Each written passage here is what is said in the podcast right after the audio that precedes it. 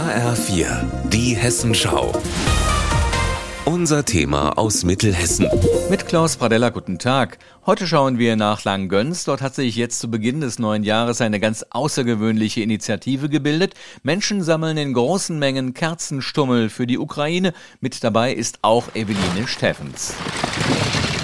Wir haben letzten Montag angefangen und ich habe jetzt das ganze Auto voll, weil das unendlich viel schon abgegeben worden, dass wir es jetzt schon mal einmal loswerden wollen. Es findet großen Anklang.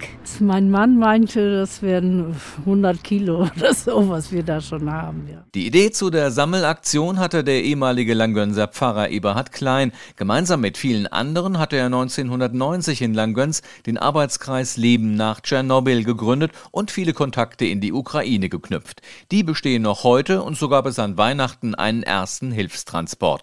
Mit einem zweiten sollen nun Büchsenlichter in die Kriegsregion gebracht werden, denn Klein erinnerte sich, da war es doch mal was in meiner Kinderzeit. Da haben wir nämlich so Büchsen gebastelt mit Wachs. Und da habe ich ein bisschen recherchiert, das mal im Internet eingegeben. Und da bin ich auf eine Initiative gestoßen in Köln. Und die haben eine Gruppe, die auch diese Wachsreste sammelt. Und dann habe ich gedacht, das ist eine Idee, auch die Bevölkerung zu aktivieren, mitzudenken, mitzumachen. Schnell fand er viele Unterstützer, darunter auch die Langgönser Seniorenwerkstatt. Deren Ziel ist jetzt 200 Büchsenlichter also 100 für Korosten, 100 für Borispol zu schmelzen.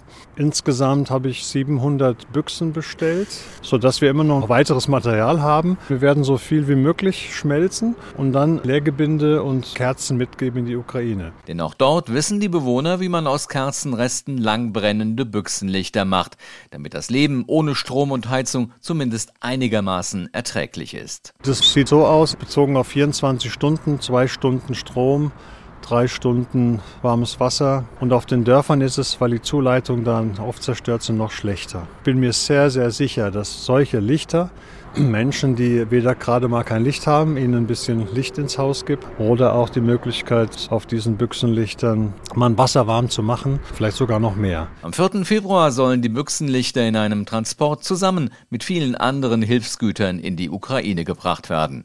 Aus Langöns Klaus Pradella.